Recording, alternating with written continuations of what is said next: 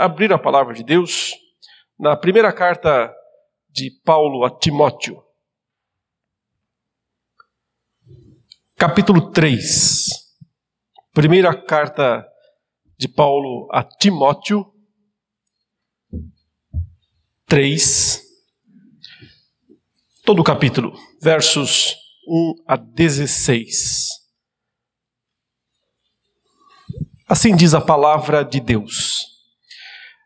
Fiel é a palavra.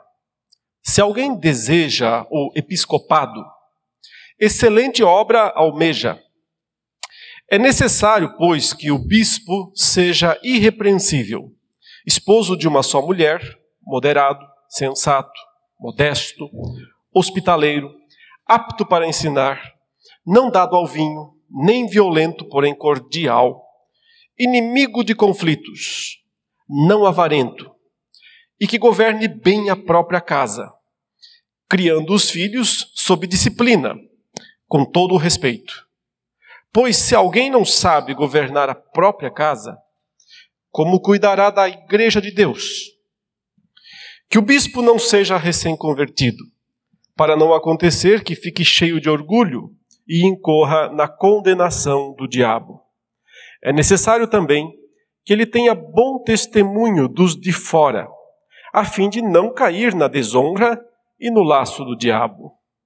Do mesmo modo, quanto a diáconos, é necessário que sejam respeitáveis, de uma só palavra, não inclinados a muito vinho, não gananciosos, conservando o mistério da fé com a consciência limpa. Também estes devem ser primeiramente experimentados, e, caso se mostrem irrepreensíveis, que exerçam o diaconato. Do mesmo modo, quanto a mulheres, é necessário que elas sejam respeitáveis, não maldizentes, moderadas e fiéis em tudo. O diácono seja marido de uma só mulher e governe bem os seus filhos e a própria casa, pois os que desempenharem bem o diaconato alcançarão para si mesmos uma posição de honra e muita ousadia na fé em Cristo Jesus. Escreva estas coisas a você, esperando ir vê-lo em breve, mas se eu demorar, você saberá como se deve proceder na casa de Deus, que é a igreja do Deus vivo, coluna e fundamento da verdade. Sem dúvida, grande é o mistério da piedade. Aquele que foi manifestado na carne, foi justificado em espírito, visto pelos anjos, pregado entre os gentios, crido no mundo, recebido na glória. Até aí, meus irmãos, a leitura uh, da palavra de Deus. Nós temos aqui verdades extraordinárias sobre a própria natureza da igreja. Nós aprendemos coisas aqui que em poucos lugares do resto da Bíblia, né, há, há tanta clareza a respeito daquilo que Deus definiu para a sua igreja. Nós temos os títulos da igreja aqui explícitos. Veja quais são né, os, os nomes, os títulos que o próprio Deus dá à sua igreja. Ele chama a igreja de casa de Deus, aí no verso 15, né? Casa de Deus, igreja do Deus vivo coluna e fundamento, né, ou baluarte, estrutura da verdade. E por que o apóstolo Paulo né, está chamando, dando esses nomes para a igreja? Porque é o que de fato ela é. A casa de Deus é o lugar onde a família de Deus se reúne. A grande característica de uma casa é porque ali vive, convive uma família, é claro. E uma família, nos moldes bíblicos, sempre tem um pai, né? O pai é a pessoa principal da família nos moldes bíblicos. E Deus é esse pai. Por isso ele está presente no meio da sua casa, no meio da sua família. E ela também é chamada então de igreja do Deus vivo. Igreja é o termo que nós mais usamos. É uma palavra composta que lá na língua original dá a ideia de pessoas que são que saem de algum lugar para se congregarem juntas, para viverem juntas. Porque note, congregar significa estar né, agregado uns com os outros, estar juntos uns com os outros.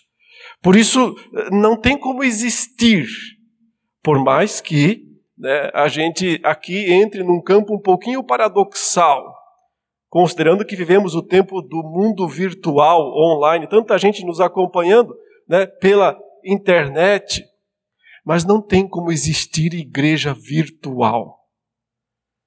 Igreja virtual não existe. Porque igreja é congregação.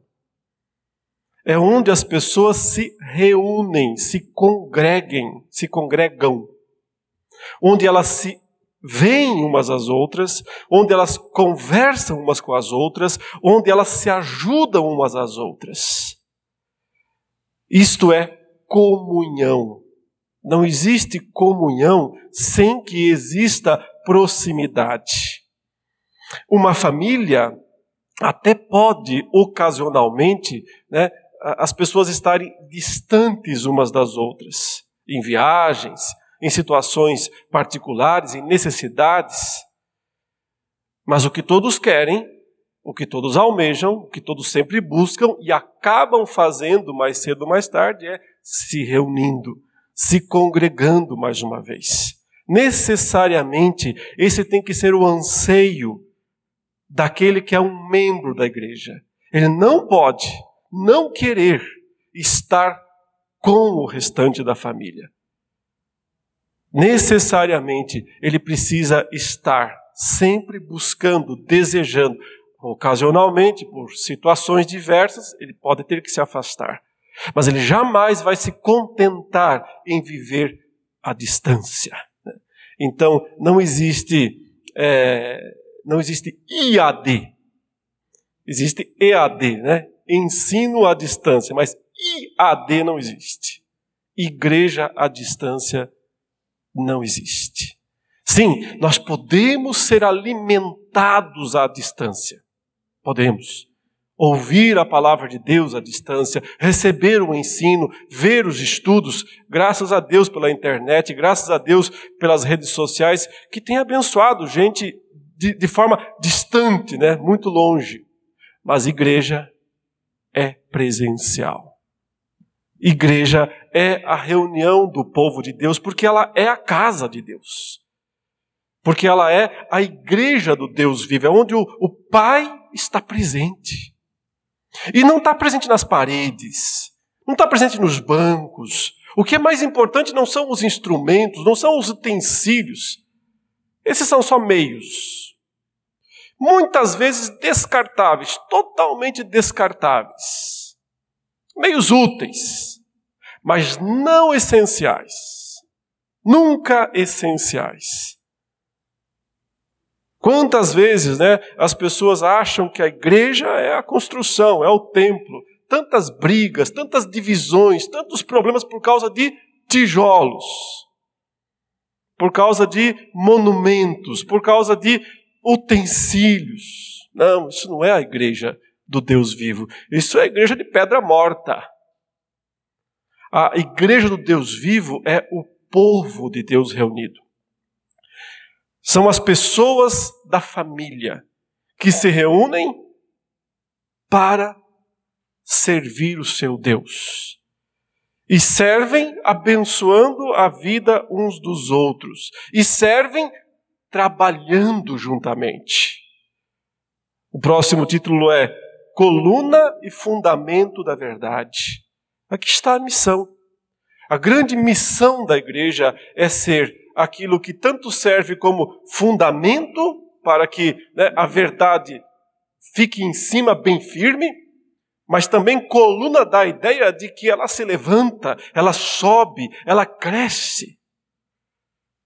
Uma boa casa precisa dessas duas coisas. Uma boa construção precisa de fundamento, tem que ser sólido, do contrário, a casa cai. Mas ela precisa de colunas, porque ela tem que subir, ela não pode ficar parada, ela não pode estacionar, ela tem que crescer, Coluna e fundamento, fundamento e coluna da verdade. Aqui está a grande missão da igreja, como casa de Deus, como família de Deus, como lugar onde Deus vivo está presente. Estamos aqui porque nós temos a missão de mostrar, de sustentar, de elevar diante de todos a verdade. E a verdade é Cristo Jesus. A verdade não é uma ideologia, não é uma posição, não são costumes. A verdade é uma pessoa. Aquela pessoa que disse: Eu sou o caminho, a verdade e a vida.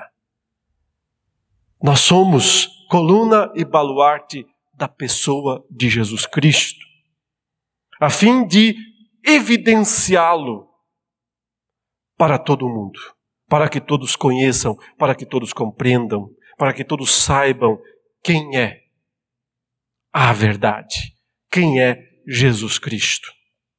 Mas olha o que ele diz aqui no versículo 14, e infelizmente eu vou ter que deixar o verso 16 de fora, porque só ele daria uma, umas três pregações. Então eu não vou abordar o verso 16, mas o verso 14 fala: Escrevo estas coisas, esperando ir te encontrar, Timóteo. O Paulo estava separado de Timóteo, preso, na verdade, né? Esperava ser liberto para poder ir conversar pessoalmente com Timóteo. Tinha deixado Timóteo em Éfeso para que Timóteo pudesse ajudar na reorganização daquela igreja. Eh, não era uma igreja tão nova, já era uma igreja com algum tempo de, eh, eh, de caminhada, mas igrejas passam por percalços, passam por situações complicadas, e aparentemente foi isso que aconteceu em Éfeso. Depois de, de ter tido o privilégio de é, ter, é, pa, terem passado por ali grandes pregadores como Pedro, como Paulo, como Apolo, como Priscila, Áquila, né, aquele casal, é, de repente chega um momento em que a igreja está meio desamparada aqui aparentemente. E então Paulo localiza, nem o Paulo pode ir para lá, está preso, então Paulo localiza Timóteo, para que ele vá, um discípulo seu, até Éfeso e ajude na reestruturação, na reorganização.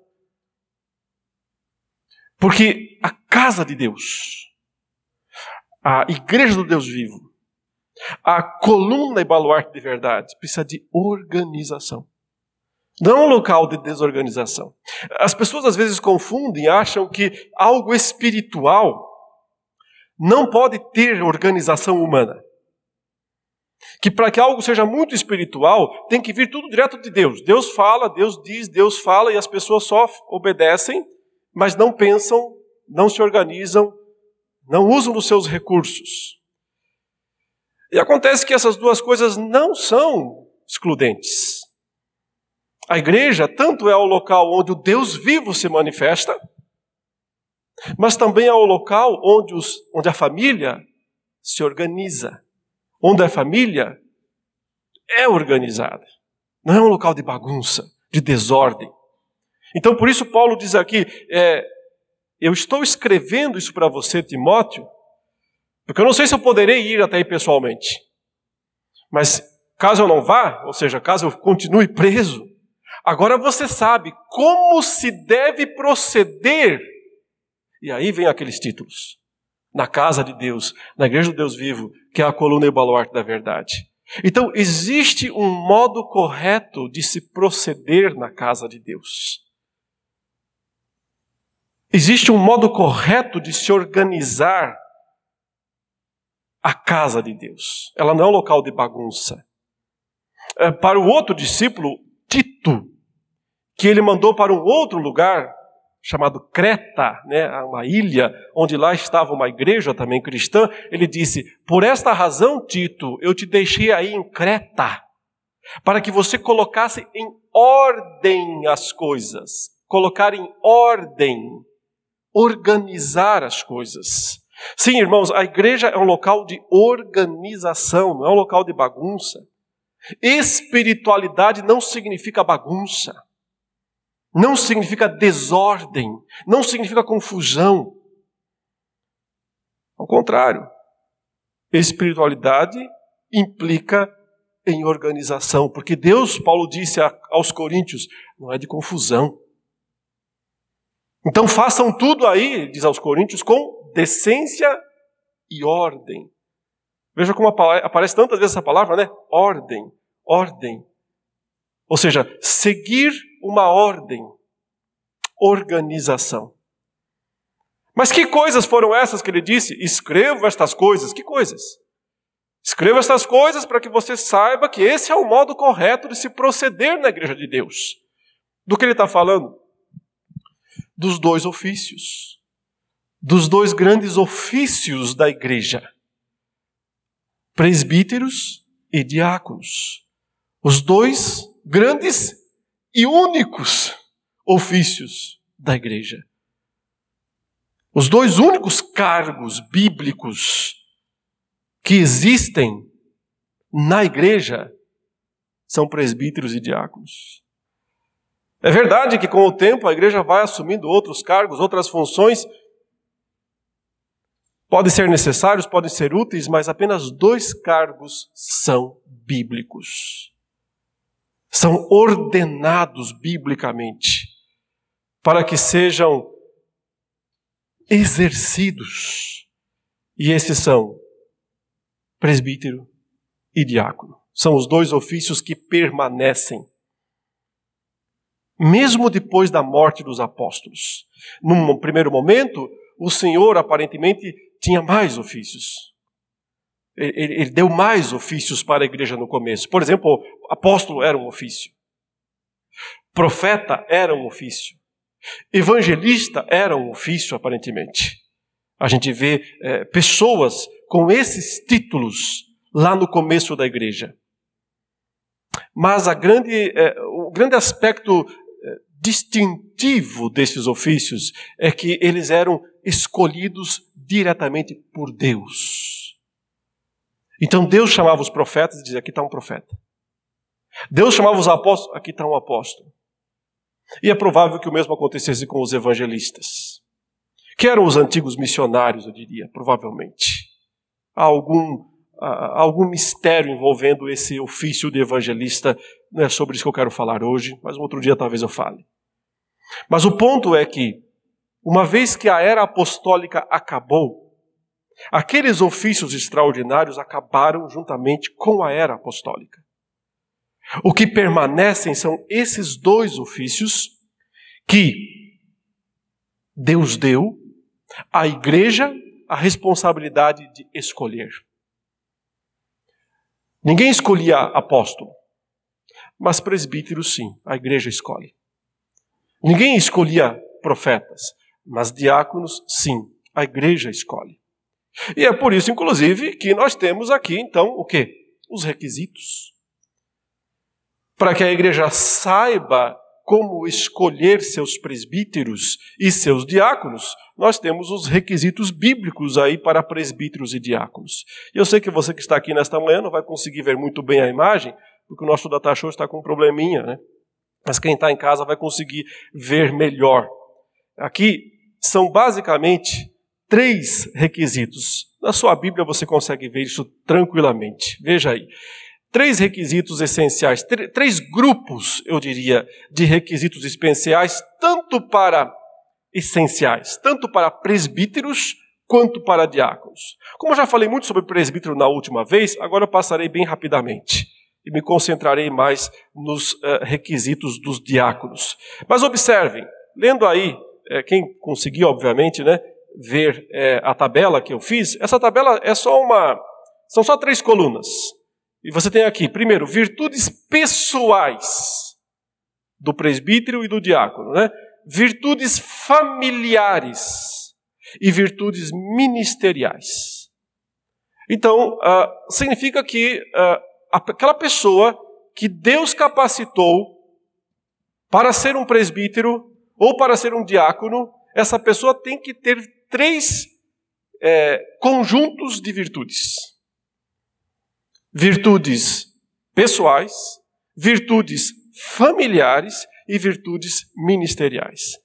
O que eu fiz aqui nessa tabelinha foi só arranjar aqui, colocar cada um no seu devido lugar. O apóstolo Paulo menciona essas três coisas de forma bem misturadas, até porque elas são misturadas mesmo na prática. Né? Nós não somos caixinhas estanques de virtudes. As virtudes, elas são interrelacionadas, elas são interligadas. E elas, vamos dizer assim, são tanques, né? por isso que elas não são estanques. Elas são, elas são é, é, transbordantes. Uma transborda para a outra. Então, as virtudes pessoais transbordam para as virtudes é, é, é familiares. E as virtudes é, familiares e pessoais transbordam para as virtudes ministeriais. Mas apenas por uma questão de didática, né, eu as coloco aqui numa ordem. Então, quais são as virtudes pessoais dos presbíteros? É uma só, na verdade. A palavra irrepreensível. A palavra irrepreensível é a principal, é a primeira, é a central em toda essa descrição. Alguém que você não pode repreender, seria isso. E não é porque você não pode repreender porque a pessoa é brava, porque a pessoa não recebe a sua repreensão. Não, é porque não há nada para repreender mesmo. Essa é a ideia. Irrepreensível, porque se você olha para a vida da pessoa, você diz: é, não, eu não estou encontrando nada aqui que eu possa puxar a orelha. É isso que significa irrepreensível. Mas para entender com mais detalhes o que é ser irrepreensível, então vem as, as explicações, né? os desdobramentos dessa expressão irrepreensível. Temperante, ou seja, equilibrado. Porque aí você não pode repreender. Porque você não pode dizer, oh, seja menos bravo. Porque ele é 80. Mas também não pode dizer, oh, anda aí, né? Porque ele é oito, muito devagar. O temperado é alguém equilibrado, nem, nem de menos nem de mais. Sal na medida correta, na medida certa. Muito sal é ruim, pouco sal também não é bom. Por isso, a característica, é, a melhor explicação para a expressão irrepreensível é a palavra temperado, temperante equilibrado, sóbrio. Sóbrio da ideia de alguém que não se deixa levar pelas emoções, não se deixa levar por influências nem internas nem externas.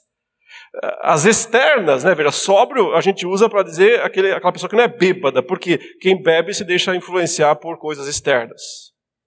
Mas não, é, não são apenas coisas externas que nos embriagam, muitas vezes nossos sentimentos nos entorpecem. E é por isso que é, sobriedade é uma das características. Modesto é outra característica. Modesto é alguém que não fica o tempo todo falando bem de si mesmo. Não é alguém que necessita demais também que outros falem bem dele. Ele fala também, não dado ao vinho. Não há nenhuma, não há nenhuma proibição bíblica para o consumo né, do vinho nas Escrituras. Todos aqueles que querem proibir o uso do vinho estão indo além do que Deus faz. Estão sendo mais legalistas do que Deus. Cada um, obviamente, se decidir não usar, fará um bom uso do, do, do não uso. Um bom uso do não uso. O que não se pode é obrigar os outros a fazer aquilo que a Escritura não obriga. Mas claramente o texto diz: não dado ao vinho. Então não pode gostar demais. Não pode gostar demais do vinho. E vinho aqui é um, obviamente, é um representante de tudo aquilo que pode, de alguma maneira, embriagar, né? fazer com que a pessoa perca a sobriedade. Agora vem aqui é, é, é algumas expressões dessa descrição da irrepreensibilidade do presbítero que tem a ver com o, o modo calmo como ele deve agir sempre. Porque o texto diz: não violento, porém cordato, inimigo de contendas.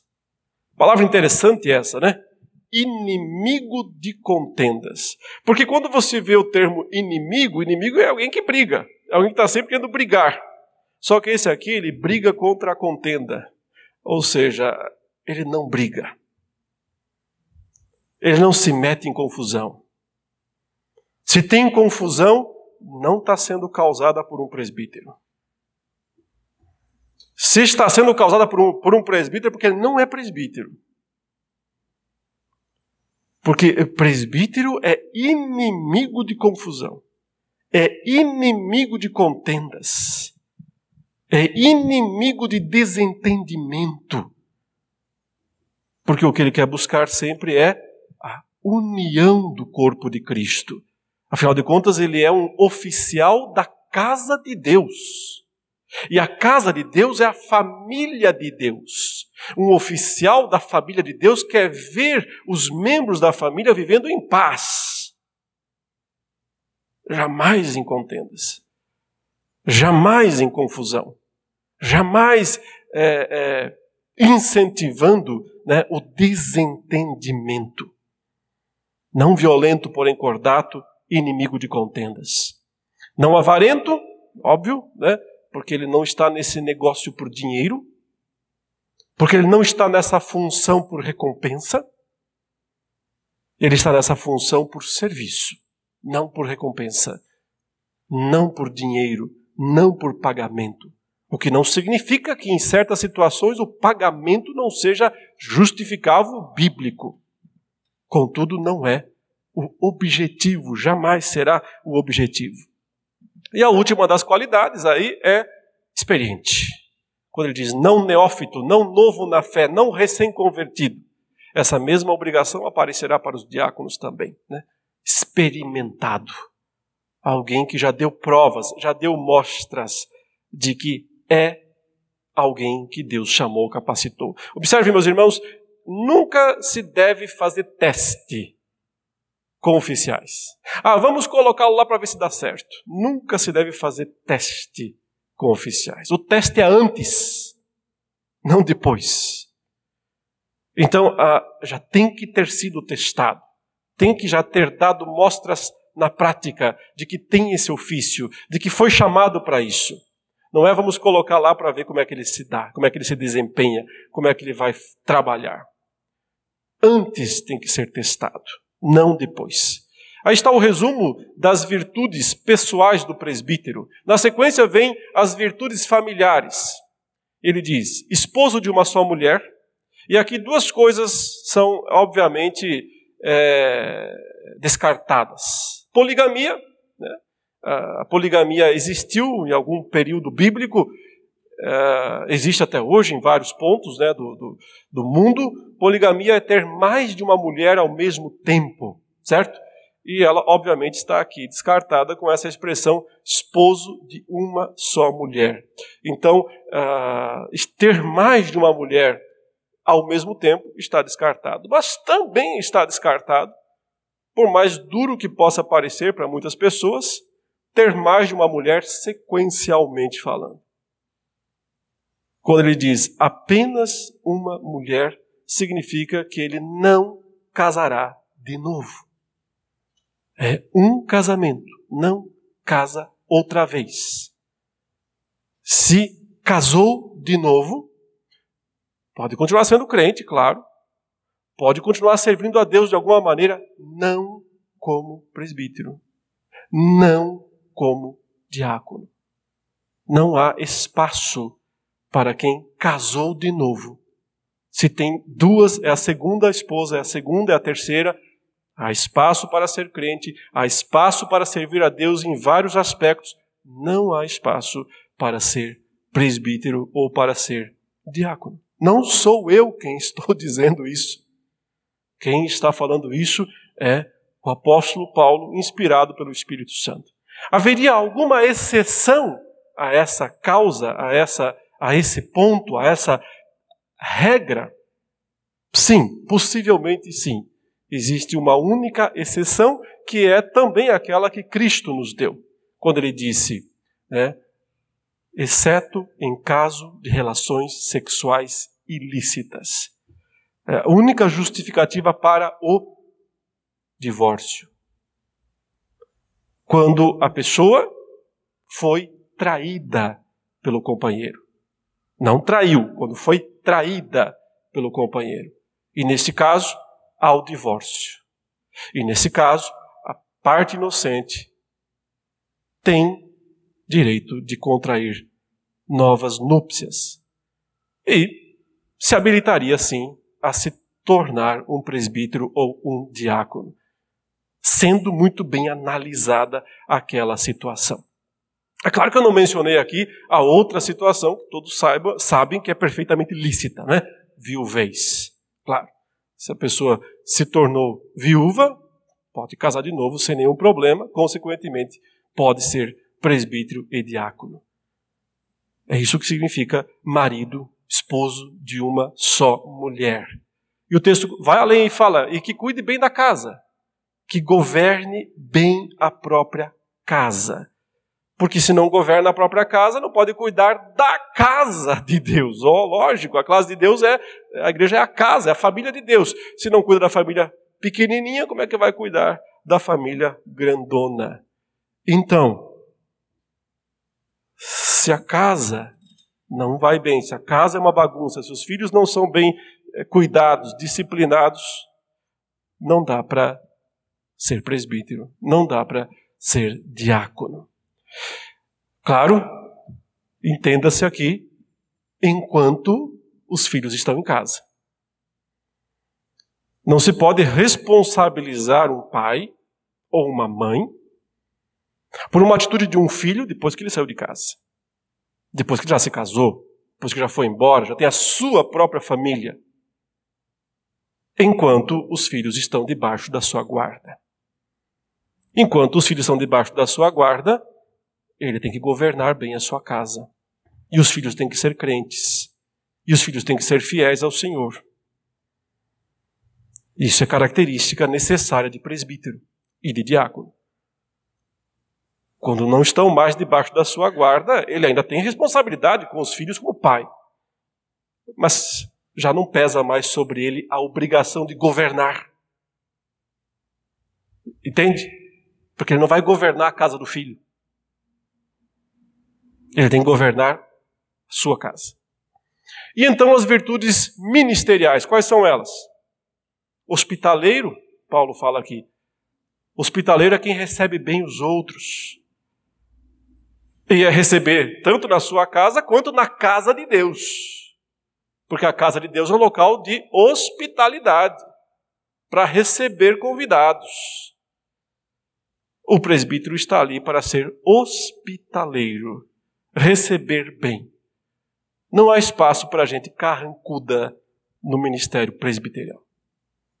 Não há espaço para gente entojada. Para gente, ó, não se aproxime de mim porque eu sou é, exclusivista. Não há espaço para gente assim no ministério presbiterial.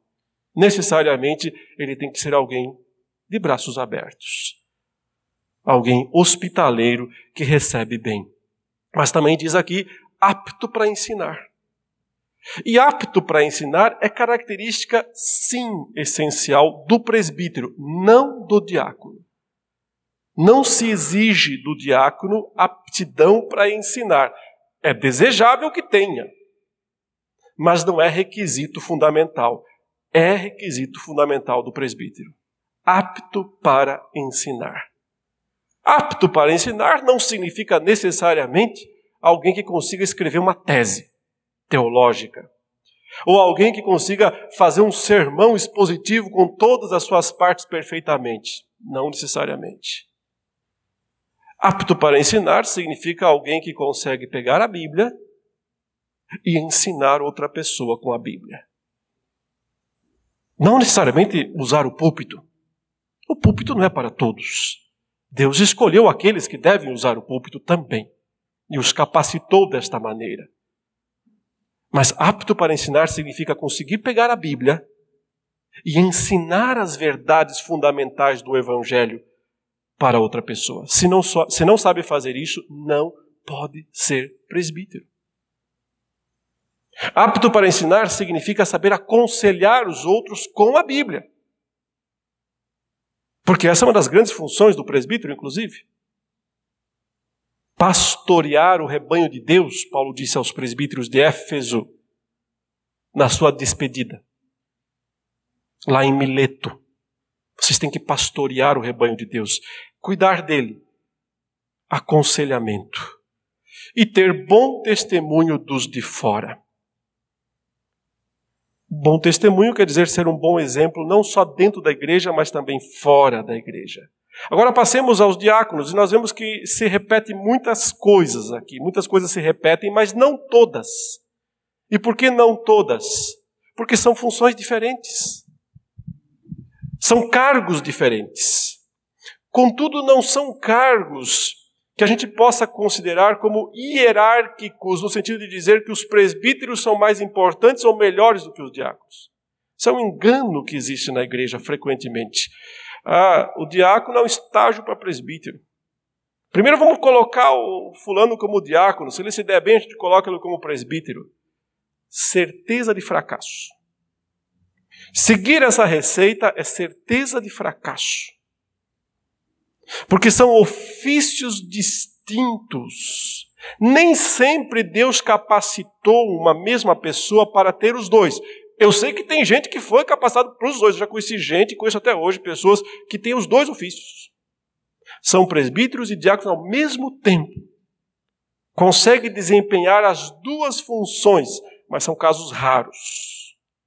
São casos raros. Geralmente, ou é uma coisa ou é outra coisa ou Deus deu a capacidade, né, o dom espiritual para o exercício da diaconia, ou Deus deu o dom espiritual, a capacidade para o exercício do presbiterato. E a melhor coisa que a pessoa faça, faz, e que a igreja faz também, é manter cada um na sua função.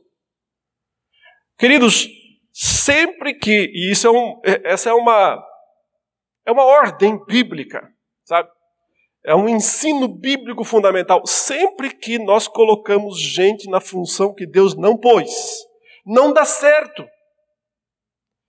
Sempre que nós contrariamos e colocamos Deus é, é, contra a parede, né, e obrigamos Deus a reconhecer a nossa decisão, não vai dar certo.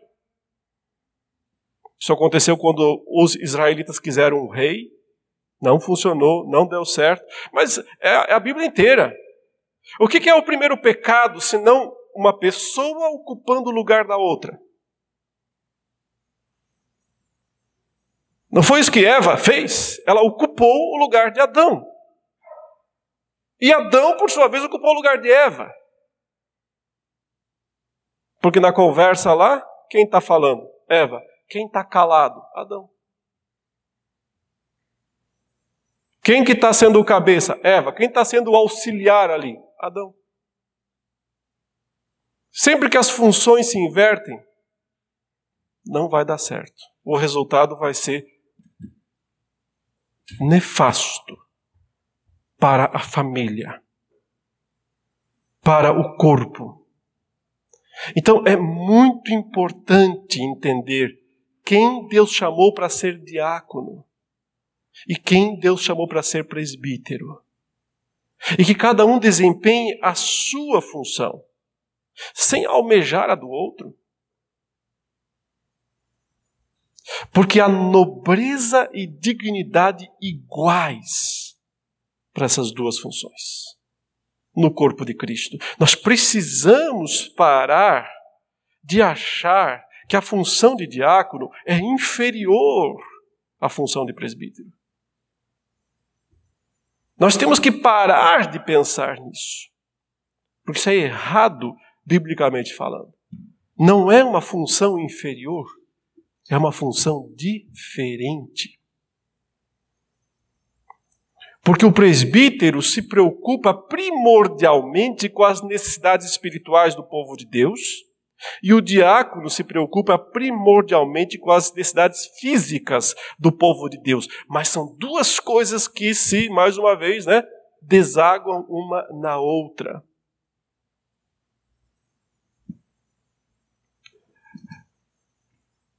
Porque para cuidar das necessidades físicas do povo de Deus, essa pessoa tem que ser uma pessoa espiritual. Não é só alguém que tem técnica.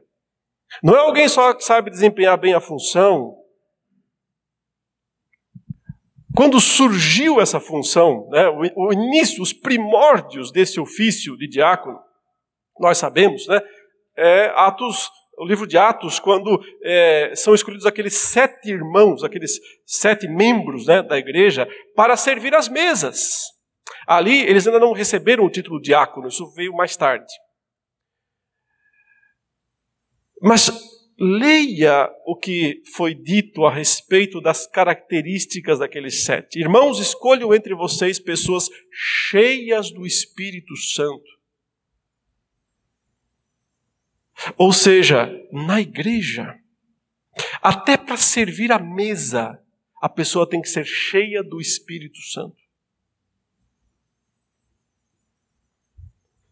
Porque se ela não for cheia do Espírito Santo, ela vai servir a mesa como se ela estivesse servindo um restaurante.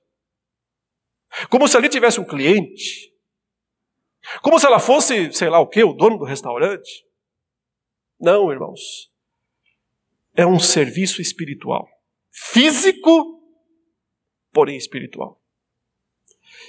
E é por isso que as características do diácono são as, praticamente as mesmas do presbítero, com algumas distinções.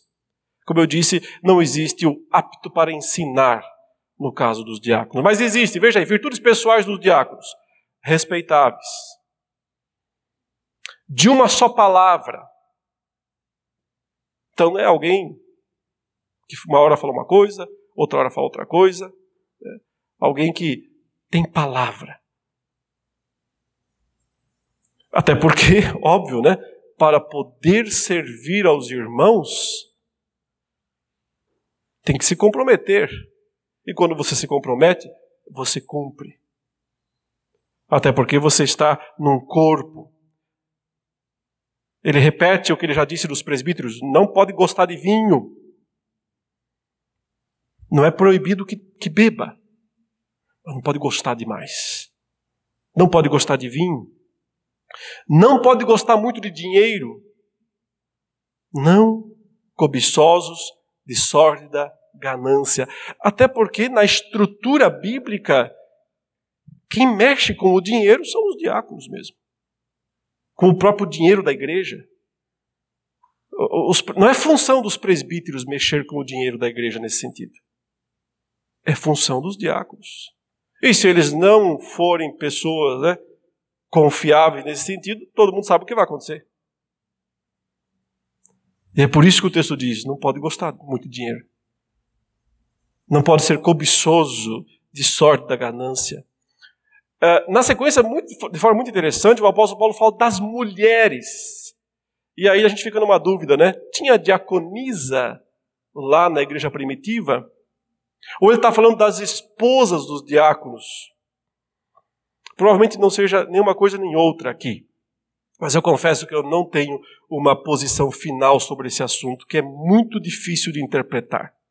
Mas veja que ele, no meio ele fala assim, e também quanto às mulheres, ele está falando dos diáconos, ele fala também quanto às mulheres, e ele dá aqui algumas características delas, que elas sejam, não sejam maldizentes, né, fofoqueiras, que sejam moderadas e que sejam fiéis em tudo. É, ele não usa o termo diaconisa. Ele poderia ter dito assim: o diácono seja isso, isso, isso, isso. A diaconisa, isso, isso, isso, isso. Mas ele não usa o termo. O que nos leva a entender que não havia diaconisa com esse nome, com essa terminologia, com essa oficialidade, como ofício. Mas sim, havia mulheres piedosas exercendo uma função semelhante, parecida com a dos diáconos, contudo sem o título.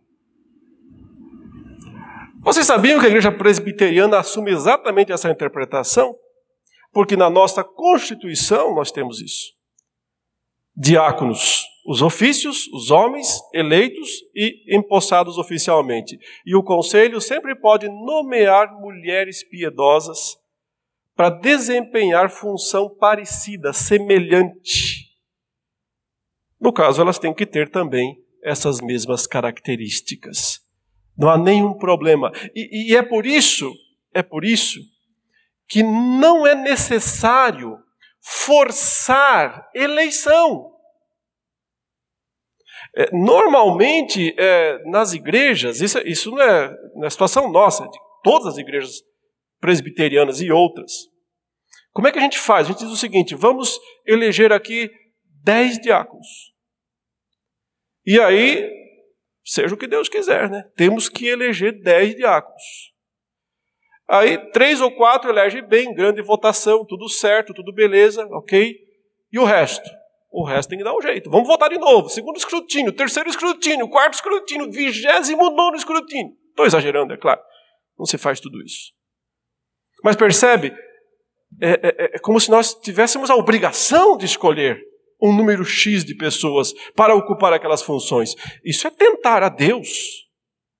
Isso é obrigar Deus a validar a nossa escolha. Deus não é obrigado a fazer isso. Se Deus já não deixou claro quem são os presbíteros e quem são os diáconos, não cabe a nós forçarmos eleição nenhuma. Cabe a nós aceitarmos aquilo que Deus mostrou. Isso vale em qualquer situação, vale para a eleição de pastor também. Quantas vezes, né? Vamos para o segundo escrutínio, vamos para o terceiro escrutínio. Parece que já está claro, né? Deus já disse, não, não é nenhum deles. Então esperem. Então aguardem. Esperem o momento em que Deus vai mostrar. Porque se nós não temos cinco homens que Deus chamou para ser diáconos, perfeitamente podemos indicar mulheres piedosas para ajudar a fazer o trabalho, a fazer o serviço. É um, é um recurso bíblico e da nossa Constituição, inclusive. Mas o ponto todo aqui apenas é deixar Deus mostrar. Graças a Deus, aqui na nossa igreja, eu estou falando aqui genericamente, porque tem gente de outras igrejas nos, nos, ouvindo e assistindo também. Na nossa igreja, nós sempre temos tido até de sobra, porque Deus tem levantado muitos irmãos mesmo, tanto para presbíteros quanto para diáconos. Mas mesmo assim, não se pode forçar situações. É preciso deixar Deus falar. E ele falará através dos irmãos. Se os irmãos escolherem de maneira tranquila, de maneira clara e abundante, Deus falou. Se não, vamos devagar. Não temos que forçar nenhuma situação. Os diáconos, assim como os presbíteros, maridos de uma só mulher. O requisito aqui é exatamente o mesmo. Que governe bem os seus filhos e a própria casa. Mesma coisa. Então, por quê? Porque a igreja é a casa de Deus, a família de Deus. E aí estão os dois ofícios dessa família, dessa casa, presbíteros e diáconos. Precisa, portanto, que esse oficial tenha feito isso, tenha feito o dever de casa, para usar um título B, uma expressão compreensível, né? Se não fez o dever de casa, não tem como cuidar da igreja. E finalmente, irmãos, vem aí as virtudes ministeriais dos diáconos: virtudes pessoais, virtudes familiares e virtudes ministeriais. Depois, os irmãos que não estão conseguindo ver a tabelinha aqui, vão lá no YouTube e vejam a gravação, vão poder ver essa tabela. É só uma questão de localizar né, cada item debaixo do seu grupo, mas lembre-se sempre, né, como eu disse, não são virtudes estanques, são virtudes interrelacionadas. Mas as virtudes ministeriais dos diáconos são muito interessantes. Porque nós sabemos que, uh, primordialmente, a função do diácono é mesmo cuidar dos aspectos físicos do corpo de Cristo, não é? Fazer com que funcione bem a igreja, fisicamente falando. Mas quando nós lemos aqui, tem pouco de físico aqui na descrição que o apóstolo Paulo dá. Por que será? É porque eles não devem fazer essas coisas físicas? Não, não é isso. É porque essas coisas físicas têm que ser desempenhadas de uma perspectiva espiritual. Então, primeiramente, conservando o mistério da fé com a consciência limpa. Se você estiver desempenhando uma tarefa que parece pouco espiritual, aí cá entre nós, às vezes aqui, os irmãos diáconos sabem muito bem, né? Tem que manobrar um carro, às vezes não parece, né, uma tarefa muito espiritual. É, ter que manobrar um carro. E, e, note, eu já me corrijo aqui uma coisa importante: isso não é a, não é a função mais importante de diácono, não. É necessária, mas qualquer pessoa pode fazer isso também. Mas o ponto é que o que quer que você faça, você não faz como algo meramente material, meramente instrumental. Não é só um serviço. Ou seja, se tiver que manobrar o carro, vai manobrar.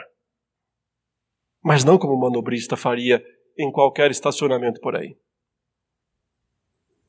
Vai manobrar como alguém que está guardando o mistério da fé.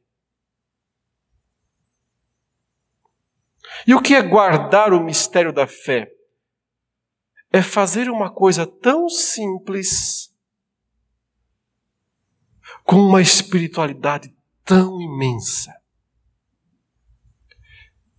É desempenhar a mais corriqueira das tarefas,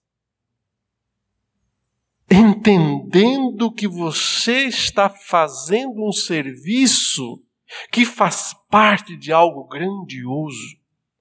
Às vezes é só uma pequena, um pequeno parafuso apertado ali que parece insignificante.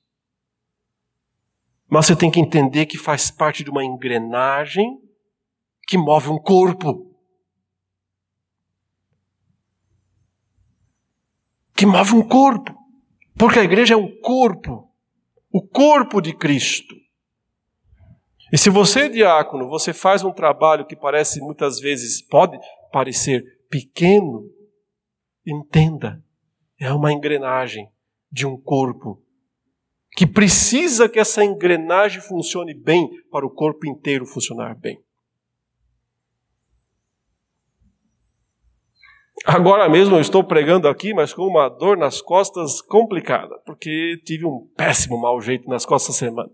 Vai chegando uma idade que você tem que parar de carregar caixa. Mas a teimosia não nos deixa. E aí vai abaixar e carrega uma caixa do nada. E aí já viu, né? Vai ficar umas duas semanas. A engrenagem não está funcionando bem. Até que ela volte a funcionar bem, você sabe. Não é só a pequena vértebra lá que não funciona bem, é o seu corpo inteiro que não fica bem. Entender o mistério da fé com a consciência limpa quer dizer servir corretamente. Você, irmão, tem que estar em paz com a sua consciência quando você está fazendo aquele serviço, que parece não muito espiritual às vezes. Ou que as pessoas sequer vão te agradecer.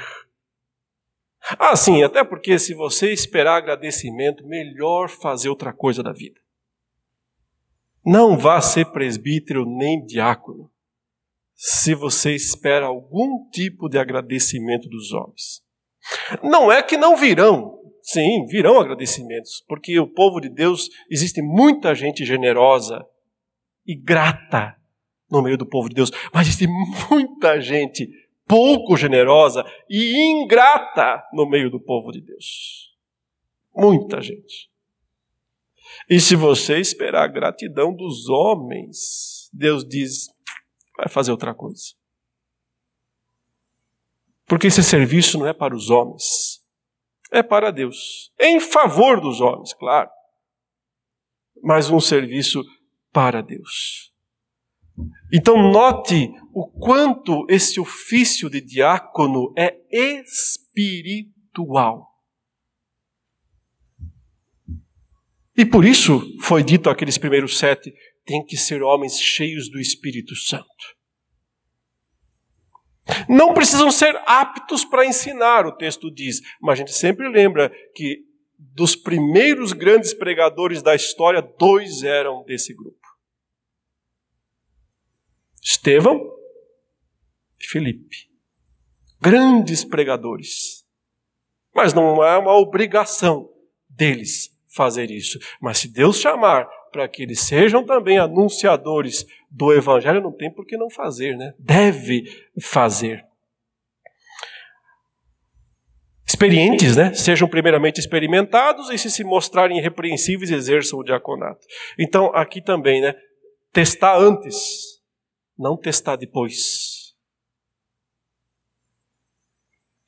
Uma das coisas que o conselho da igreja faz aqui para poder indicar os nomes dos irmãos que vão estar na cédula é pedir para os próprios diáconos: quem vocês veem aí que já estão servindo ao Senhor dessa maneira? Que já mostram né, esse serviço. Porque, claro, quem está servindo é quem mais vê quem também serve e quem não serve. É assim que nós vemos o teste prático. Sem que se observe na prática essa, esse serviço, não é boa ideia escolher alguém. E a última declaração é: desempenhe bem o diaconato, porque você vai ter muita recompensa. Claro que você não faz pensando na recompensa, porque se fizer pensando na recompensa, está tudo errado. Mas saiba, e aqui é interessante porque ele disse assim: quem quer ser presbítero, excelente obra almeja, né? Eu acho que não expliquei no início, né? Ele fala bispo, presbítero, é a mesma coisa. Falei isso em outro sermão. Presbítero, bispo, mesma coisa. Mas ele não fala de recompensa direta para os presbíteros. Vai ver que é porque não tem, né, irmãos? Ele não fala muito de recompensa aqui aos presbíteros, só fala que é uma excelente obra que ele almeja. Mas ele fez questão de dizer da recompensa do diácono. E ele fala: aquele que desempenha bem isso, que desempenha bem o diaconato, alcançarão para si mesmos posição de honra. Não é aqui, tá? Posição de honra no reino celestial, podemos dizer. Mas sim, grande recompensa. Uh, por quê? Essa é uma teoria minha. Porque, em geral, os diáconos têm mais chance de serem mais recompensados do que os presbíteros. Parece que é isso mesmo. Parece que os diáconos têm mais possibilidade de, de receber galardão, galardão, recompensa, do que os presbíteros. Eu acho que é justamente por causa dessa relação aqui entre o ensino e o serviço humilde. Porque os diáconos, em geral, desempenham mais os serviços humildes. E o Senhor gosta de recompensar quem faz isso. Quem, o Senhor tem recompensa especial, sim, para aquelas pessoas que se dispõem a fazer serviços humildes. Por sua vez, como os presbíteros têm uma responsabilidade adicional, e essa é uma responsabilidade que eles não podem abrir mão, ensinar, então a Bíblia é clara: os mestres são cobrados de maneira dobrada. Existe uma cobrança adicional para os mestres, os que ensinam. Porque a quem muito é dado, muito será exigido, cobrado. Talvez seja por isso.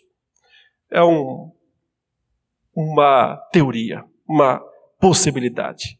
Mas saiba que se você, diácono, desempenha bem a sua função, você vai alcançar uma grande posição de honra diante do Senhor. E não só lá, mas agora também ele diz muita ousadia na fé em Cristo Jesus. Por isso é uma função essencialmente espiritual. Em breve, irmãos, nós deveremos fazer a escolha fazer a eleição. A presbíteros, a diáconos com mandato vencendo. E nós teremos uma assembleia aqui em breve. Precisaremos que os irmãos venham, inclusive. É, pandemia, complicado, né? não dá para vir todo mundo ao mesmo tempo, mas vai ficar aberto o dia inteiro. Você pode vir desde as nove da manhã até as seis da tarde, em qualquer momento, e poderá votar. Mas é importante que você venha quando isso vai ser no mês de novembro, tem um tempinho ainda para se preparar. Mas até lá, olhe para o texto, olhe para o que está escrito e procure identificar essas virtudes, essas qualidades nas pessoas que você vai escolher. Porque dessa maneira você vai estar, de fato, referendando o que Deus escolheu e não você escolhendo. Você vai referendar a escolha divina. É dessa maneira que Deus quer que seja feita a eleição. Oremos. Estejamos em oração. Até lá porque esse é um assunto de grande importância. Vejam a importância que isso é dado na Bíblia. Né? Não tratemos disso de maneira é, irresponsável.